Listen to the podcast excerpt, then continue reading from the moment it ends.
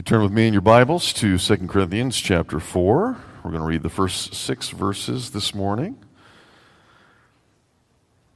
2 Corinthians chapter 4, verses 1 through 6. Hear the word of the Lord. Therefore, having this ministry by the mercy of God, we do not lose heart. We have renounced disgraceful, underhanded ways. We refuse to practice cunning or to tamper with God's word, but by the open statement of the truth, we would commend ourselves to everyone's conscience in the sight of God. And even if our gospel is veiled, it is veiled to those who are perishing. In their case, the God of this world has blinded the minds of the unbelievers to keep them from seeing the light of the gospel of the glory of Christ, who is the image of God. For what we proclaim is not ourselves, but Jesus Christ as Lord, with ourselves as your servants for Jesus' sake. For God, who said, Let light shine out of darkness, has shone in our hearts to give the light of the knowledge of the glory of God in the face of Jesus Christ. Let's pray together. Father, we ask for your blessing again upon your word. We ask for your spirit to assist us in reading and and hearing the preached word of God. We pray that you would give us hearts, minds to receive it. Pray, Father, as well, that you would help us to know how to apply your word, uh, not just to today, but to every hour of our life, whether we eat, whether we drink, whatever we do, that we would seek to do it all to your glory through the principles of your word, through the wisdom of your word, through the power of your spirit, we pray. In Jesus' name, amen. so I, I, I, was reading the news this week. I try not to do that every week, but I was this week, and uh, I saw an article about an Arizona state lawmaker. Did you hear about this? Fascinating. An Arizona state lawmaker was caught on tape hiding Bibles in the members only lounge inside the state house. So, in other words, there are Bibles that are on display prominently, about two or three of them in the lounges so that the congressmen can, you know, maybe consult the Bible before they make life changing decisions for the sake of the state of Arizona. Well, this woman, who is one of the state representatives, uh, every time she goes into the lounge, she hides all the Bibles. Literally, um, uh, they were trying to figure out what was happening to the Bibles for, for about three weeks. Uh, at one time, they found the Bibles later underneath the couch cushions. The next week, they found them in the refrigerator in the staff kitchen. And then the third week, uh, again, they were underneath the furniture of, of, the, uh, of the couches in the, in the room. And uh, by the second week, uh, someone decided to put a camera in there to see what was going on. And so, lo and behold, it was this, this uh, representative. Uh, her name is Stephanie Stahl Hamilton, one of the representatives of Arizona. She was caught red handed trying to hide all the Bibles. But here's, here's the punchline to this, though. Stephanie is supposedly an ordained minister in the PCUSA. Let me you know, clarify the PCUSA and the PCA are not the same denominations. PCUSA is the more liberal mainline denomination. They'll ordain just about anybody, just so you know. Um, but in this case, they did ordain Stephanie, and she was a youth director in a church as well as a camp director for a number of years before becoming a politician. And now she's hiding Bibles from her fellow congressmen so that they will not consult the Bible on their off hours in their leisure time. It makes you wonder was she hiding Bibles at camp from all the campers? Was she hiding Bibles from the youth when she was a youth director? Is this her calling in life to hide Bibles so that nobody can see them? Or perchance is it because maybe, just maybe, she herself is blind to the gospel and hates it so much that she wants to hide it from anyone else who might actually come under its influence.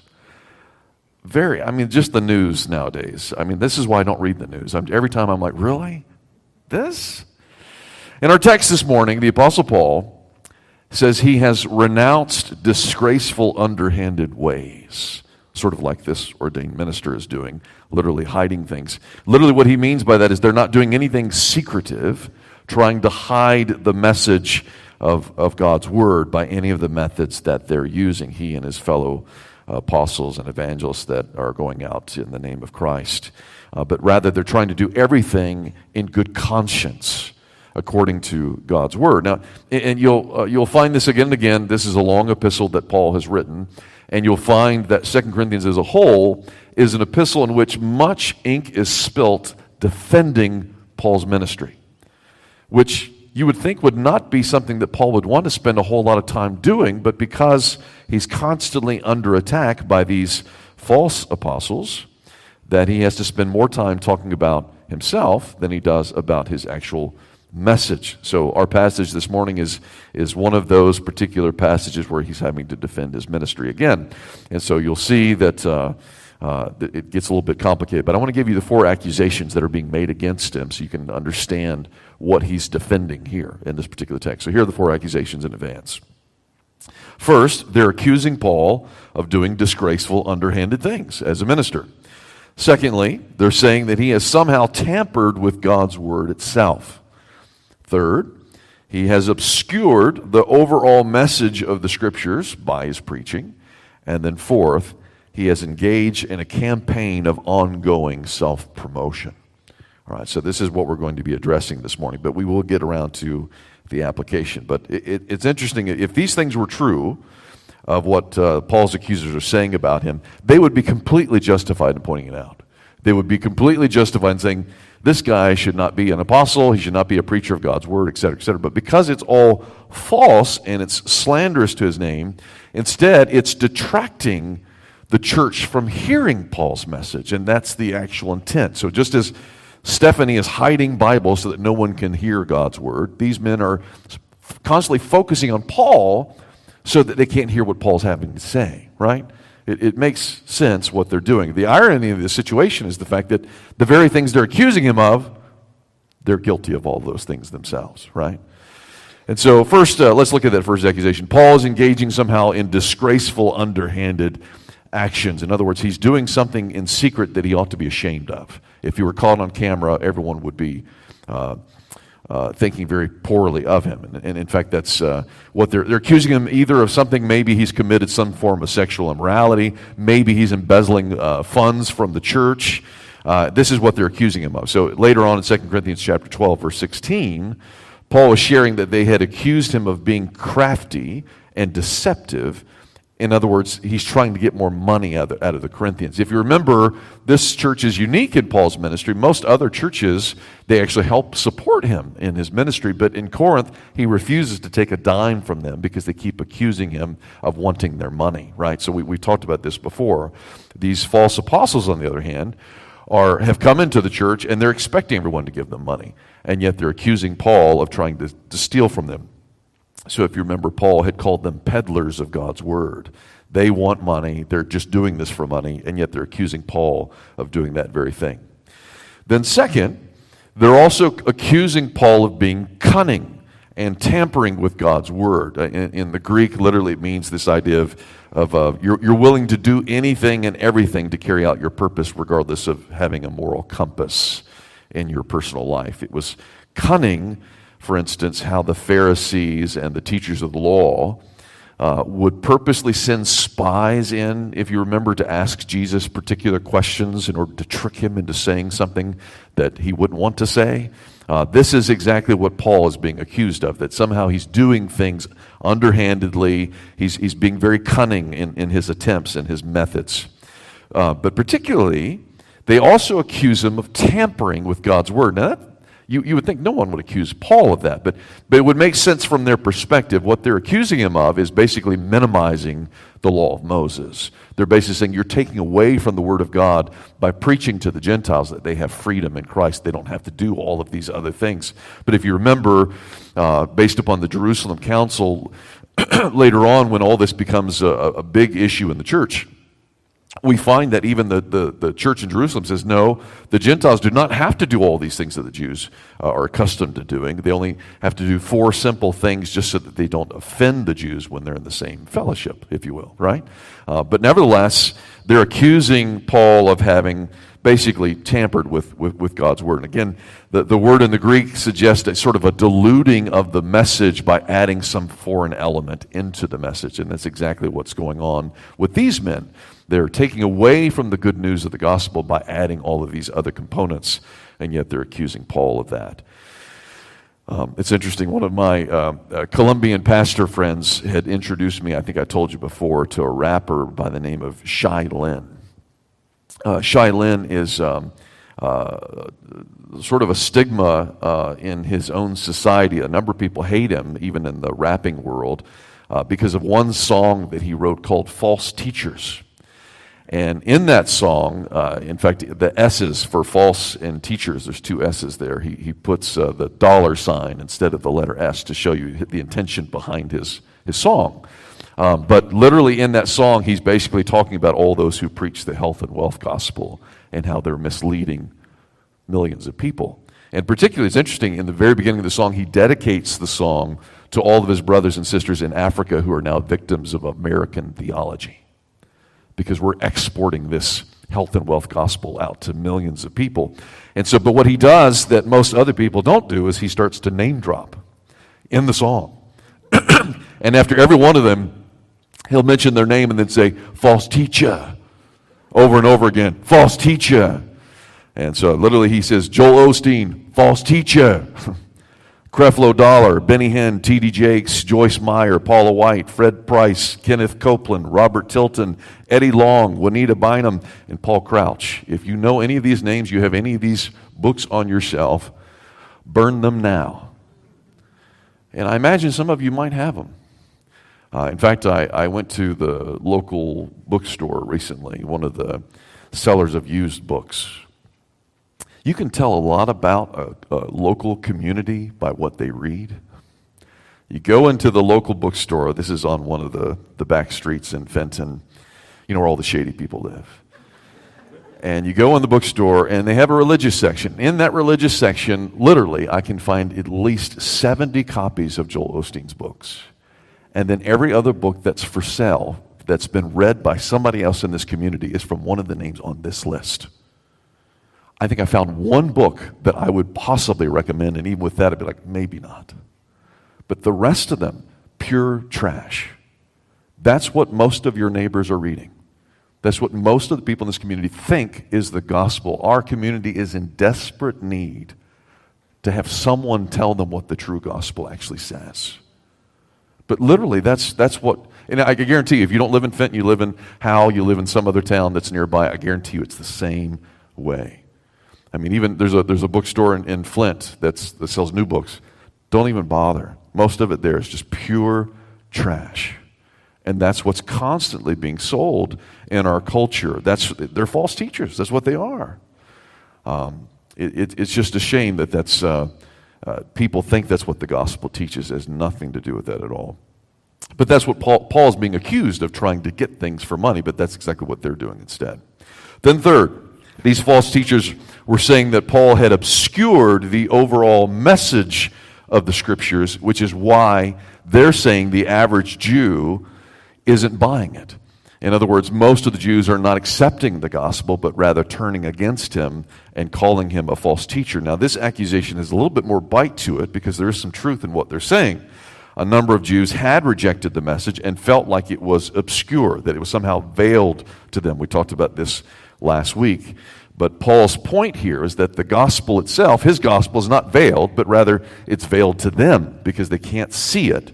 Um, uh, but again, just the fact that it's difficult doesn't mean that it's veiled. If you remember the Apostle Peter, when he is uh, speaking of some of Paul's letters, some of his writings, he, he admits that some things in Paul's letters are hard to understand, which he says that the ignorant and unstable people will twist to their own destruction, just as they do other scriptures.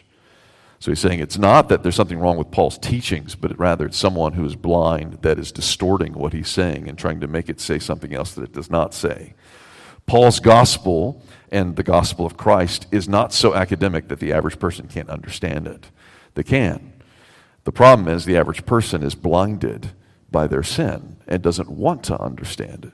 That's what we're up against. It's not the fact that it's so hard to comprehend The Apostle Paul acknowledges this as well. In verse 3, he says, Even if our gospel is veiled or obscured, it's only veiled to those who are perishing. Paul had already made this distinguishing difference, if you remember, when he talked about the gospel, how it's a sweet smelling aroma to those who are being saved, but rather this putrid smell to those who are, who are perishing. It's the same way here. Instead of using the olfactory senses, now he's referring to the ocular, the visual senses. Before they, could, they couldn't smell it. Now they can't see it. Again, we talk about a, a, a, spiritually dead person. They, all the senses, they cannot pick up on what the, the gospel of Christ is actually teaching, teaching, so they miss it. It's not that the gospel itself is obscure, they just don't have eyes to see it. This is exactly what John Calvin uh, once said. He said, The blindness of unbelievers in no way detracts from the clearness of the gospel. For the sun is no less resplendent because the blind person cannot perceive it. You follow me? Basically, a blind person is the only person that I know of that can stare directly at the sun without any problem, but yet still not get any enjoyment from it because he can't perceive. And that's exactly what the author of Hebrews says, chapter 1, verse 3. Jesus is the radiance of the glory of God, if you can see it. But if you're blind to it, Jesus is nothing to you, you see. And that's exactly what Paul's saying. Uh, that Paul himself has experienced that very problem. Remember? When Paul is on his way to the road, uh, on, on the road to Damascus, he's on his way to persecute Christians. He has no idea how blind he is until literally he sees the glory of Christ. It's so bright that it blinds him. And then it's after the scales fall off of his eyes that finally he can see the glory of Christ. And that's when his calling is given to him as well to go to the Gentiles, to literally, it says, to open their eyes so that they might turn from darkness to light and from the power of Satan to God, that they may receive forgiveness of sins and a place among the saints. So it's, it's not that Paul's ministry is obscure, but that his detractors can't understand it because they themselves are blind to the gospel, so they have become blind guides to others as well. In fact, verse 4 is a very important verse to understand what we're up against anytime we speak to our unsaved neighbors and friends and coworkers. Um, Paul says in verse 4 In their case, the God of this world has blinded the minds of the unbelievers to keep them from seeing the light of the gospel of the glory of Christ, who is the image of God. So when we're, when we're telling others about the glory of Christ, we have to remember the fleshly self of any person does not have eyes to see it does not have ears to hear it, does not have a heart to receive it. There's, there's a spiritual stupor that hangs over them like spiritual scales on their eyes that keeps them from perceiving the truth, which is the very reason why they're not a believer. They can't see it. So, what does that mean? well, it means that we always have to rely upon the Holy Spirit to help us in any attempt to talk to anyone about Christ. Because apart from the Holy Spirit's illumination, they can't see. They literally can't understand what you're talking about. In, in, not, not in the sense of, again, logic. They get the logic of what you're saying, but they can't perceive the truth of it apart from the work of the Holy Spirit helping them. I have to remember that even as a preacher. You can spend hours and hours in the study preparing a sermon to give to your congregation. But if the Holy Spirit is not helping the congregational members to receive it, I'm wasting my time. It's the same way with you when you're trying to talk to someone you dearly love about the gospel. If, you don't, if you're not praying, relying upon the Holy Spirit to help them receive it, you can't argue anyone into heaven.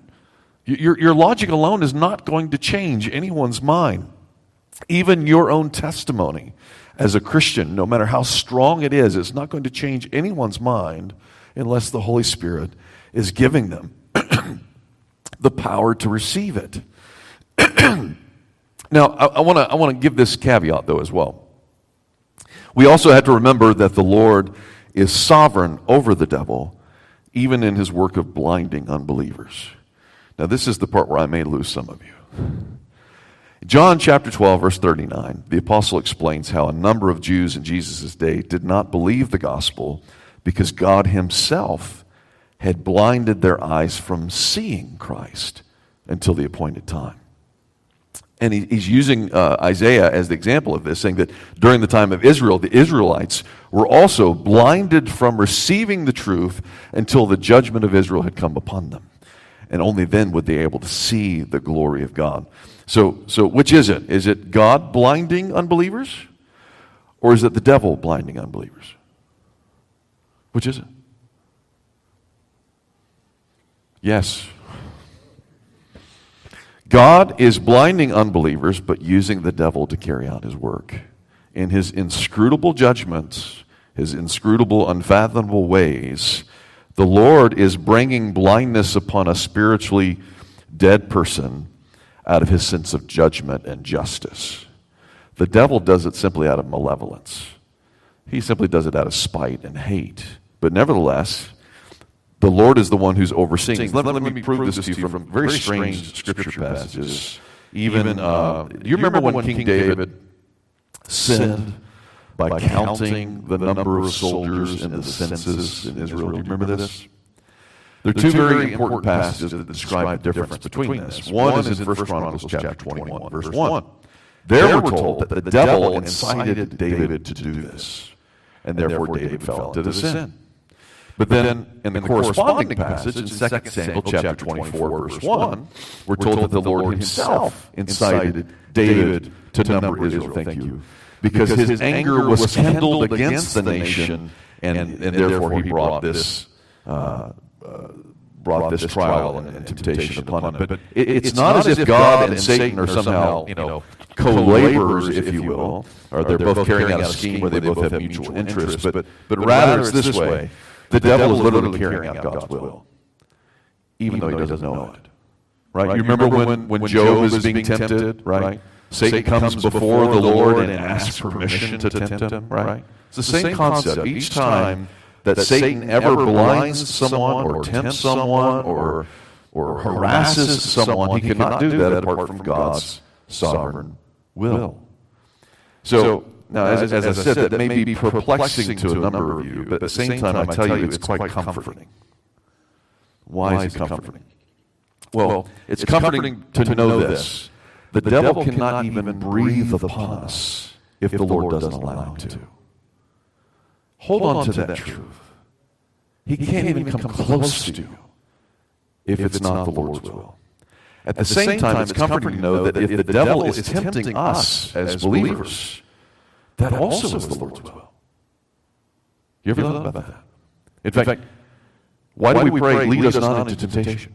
Why are we praying that prayer unless the Lord is the one who's allowing the devil to bring that temptation to us? He can withhold it from us or he can allow us to go through it. But each time he does allow us to go through that temptation, what is happening? He's also providing what? A way of escape.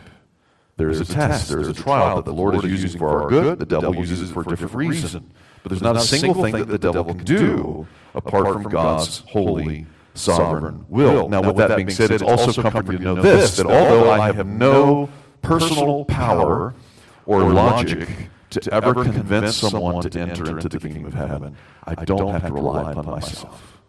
I don't have to rely upon my knowledge. I don't have to rely upon my gifts. In fact, I'll tell you this, and I can tell you with all assurance the people that I have led to the Lord I have never won them through my logic. In fact, half the time I'm like, how in the world did this person get what I said? I don't understand it. I mean, literally, I've had a couple people. I, mean, I, I told you a couple of examples before. Literally, the guy just comes up to my house and says, "How can I be saved?" I'm like, "Okay, guess this guy's ready." You know. I had another woman. I was working in a booth in, uh, in the airport, and uh, like I said, this this woman basically just comes in and says, "How do I become a Christian?" That's literally how she started the conversation. It had nothing to do with anything that I had said. Nothing. There are other times where I have fumbled over every possible way that you could possibly say the gospel, and yet the person still comes to faith in Christ. But then there are other times I was killing it. I was like, boom, boom, boom, you stink, you're horrible. Here's the gospel. just overwhelming with my logic, and yet the person's like, that doesn't make sense at all. Why is that? Because the Lord has to change the heart. Right? Even, even the greatest person who disagrees with every aspect of the sovereignty of God stuff, you have to know that. Why do you pray otherwise for your friends to come to Christ? You have to know that in the moment, Christ can take the dullest mind, the most blind person who is in a spiritual stupor of every possible way, and make them the most attentive disciple of Christ in an instant. That's the power of the Holy Spirit, you see. So, so you, have, have to understand, we, we, we, want to know the Word of God. We want to be ready to share the Word of God. In season and out of season, we want to be able to do that. But at the same time, you have to understand, you have to rely upon the Holy Spirit. It has nothing to do with you. You can talk to your blue in the face, but the minute the Holy Spirit opens their eyes, the scales fall off, and they're ready. They're ready to serve the Lord. That's, exactly, what he says. Look at verse 6. 6. You'll, You'll see this. Verse 6, Paul's actually referencing the creation account. There God says, Let light shine out of darkness, and there was light. Right? He's saying new creation, the same kind of miracle. Right? In a minute, someone in which there was no life, there was no light, God says, Let there be light. The light comes on, and life ushers in. That's exactly how it happens. It's a miracle that, someone who had no life, no light, no understanding now fully gets it. They fully come to Christ. It all has to do with the power of the gospel. And so, as a result, if we're preaching the gospel and the, the, the Spirit is assisting us in that, we're sharing the gospel, we're sharing testimony, there's great power there. Uh, if we're not doing that, we're doing it in some other manner, we're, we're wasting our time.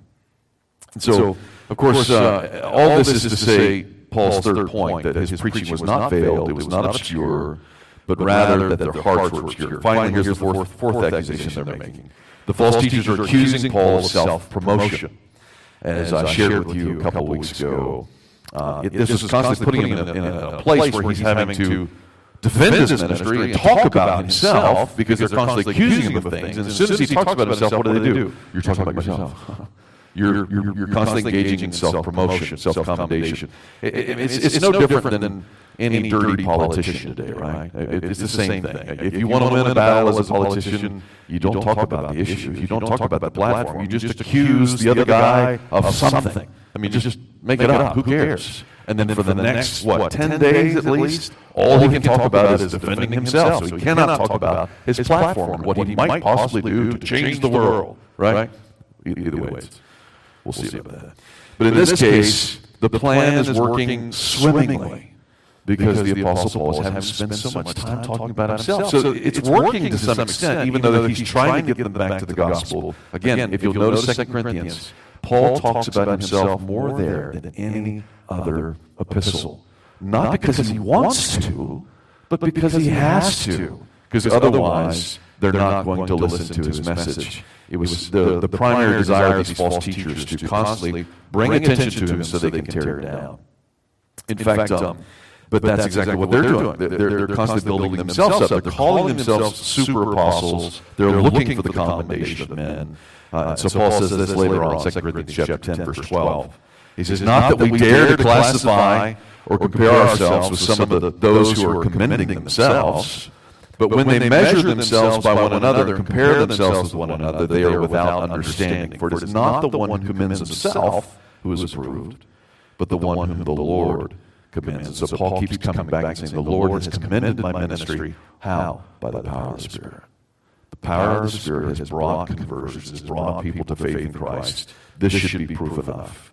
Instead, Paul is now giving us his main priority in ministry, verse 5. If you look there, in response to all of this, he says, What we proclaim is not ourselves, but Jesus Christ as Lord, with ourselves as your servants for Jesus' sake. Unlike the false teachers who are constantly lording their authority over everyone and constantly pointing to themselves and then trying to get them to look at Paul and how weak he is in comparison to them, Paul does not want to spend any time proclaiming his name. He wants to spend all of his time proclaiming the name of Jesus, both to sinner and saint alike, because that's where the power comes in when someone talks about Christ and not themselves. And that, seems to be the greatest mark of a true preacher throughout. Paul continues to reiterate this in other epistles as well. Both the mark of a true preacher as well as a mark of a true Christian is not that they promote themselves or proclaim anything good about themselves, but they proclaim what? The goodness and righteousness of Christ. They proclaim the grace and mercy of Christ. They proclaim the power and forgiveness of Christ. They again proclaim the superiority, the preeminence of Christ. It's all about Christ. The same way, Paul says, they don't see themselves as lords or masters, but rather, he says in that same verse, as servants of Christ and also servants of men for Christ's sake. Uh, that last phrase is very important for Christ's sake or for Jesus' sake. He's basically saying, uh, one commentator put it this way, it's a great illustration, I think. Um, you know, a man can have a, a servant or a slave, right? And uh, he might have a, a visitor who comes to his house. And when the visitor comes, he may have that servant then serve the visitor, right? Of course, the, the, the servant is not the visitor's servant. He's actually the owner's servant. Make sense? Do you follow me? He's saying, but for the sake of that owner of the house, he is serving the visitors. Well, in the same way, well, it's not that as Christians we are now slaves to men. No, you're a slave to Christ. But because you're a slave to Christ, Christ wants you to serve his fellow men. Right? And so he's constantly sending you out to serve them, to show them his own glory. It all comes back again to the glory of Christ. He's, he wants you to be a servant to men, not to be a slave to men, but rather to show you what a great Lord and Master you have by how you serve your fellow man. And that's, that's the case with us as well. We are slaves of Christ, honoring Him, serving Him by serving others. As you know, in our culture today, though, there are many false gospels out there. I mean, I can't even count them. There's so many. Constantly being uh, shared on, on the internet and TV and radio and, and every other venue. Here's the question How can you tell the true gospel from counterfeits? How can you tell the true from false? I've been, I've been, giving, I've, tried, I've been trying to summarize this in a, in a simple way that anybody can tell the difference. I think it comes down to two things. First, false gospels tend to focus on either what we must do for God or else the blessings that God provides. They're constantly focusing, in, in other words, on our works or the blessings that God gives us. Like, so on the one hand, you might have someone constantly focusing on, you got to do, do, do. And the other one's like, oh, God gives, gives gifts. But neither one of them focuses on Christ.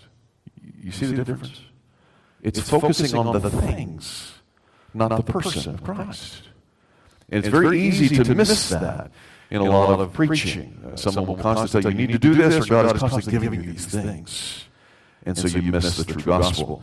But the true gospel always focuses on the glory of Christ and of knowing Christ. It doesn't focus on the works. It doesn't focus on the blessings. It focuses on the person of Christ.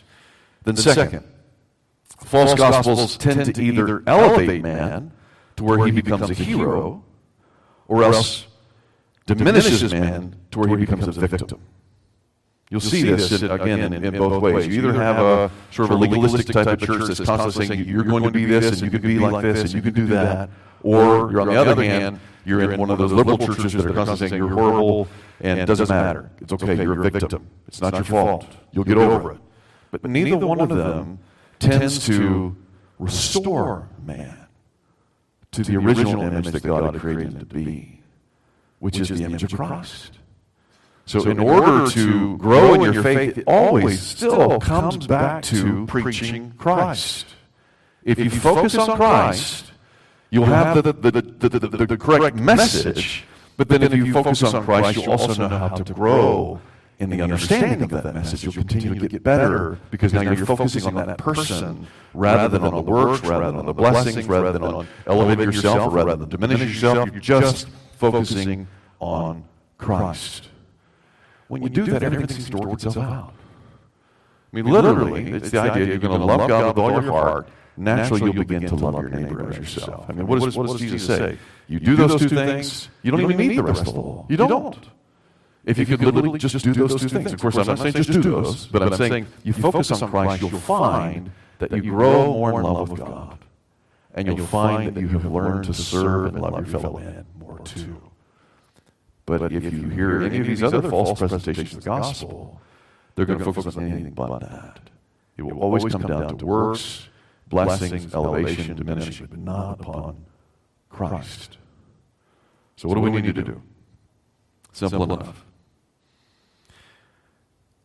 Know Christ more. Pursue Christ more. If that means going back to the gospel and seeing a fresh take upon Christ, go do that. That means going through the epistles, going through the Old Testament, seeing Christ there, go do that. Go find Christ. Everything else falls in place. I promise you, that's how it works. Find Christ, your life will be found. You lose Christ, you're lost. Amen. Let's pray. Father, it, it just seems more and more simple to me uh, the longer uh, I have grown in my knowledge of your scriptures. It, it's not easy to do, but it, the, the message itself seems so simple, and we make it so so easily messed up. Father, we, we do pray. Help us to know Christ. Help us to, to see the radiance of the glory of Christ. Help us to see the beauty and the wonder and the righteousness and goodness of Christ. Help us to see the power of Christ, not only in, in the Gospels, but in our own life. Help us to see and to, to experience that power, that transformation. Again, as we look continually at Christ and are being transformed into that same image from one degree of glory to another. We pray all these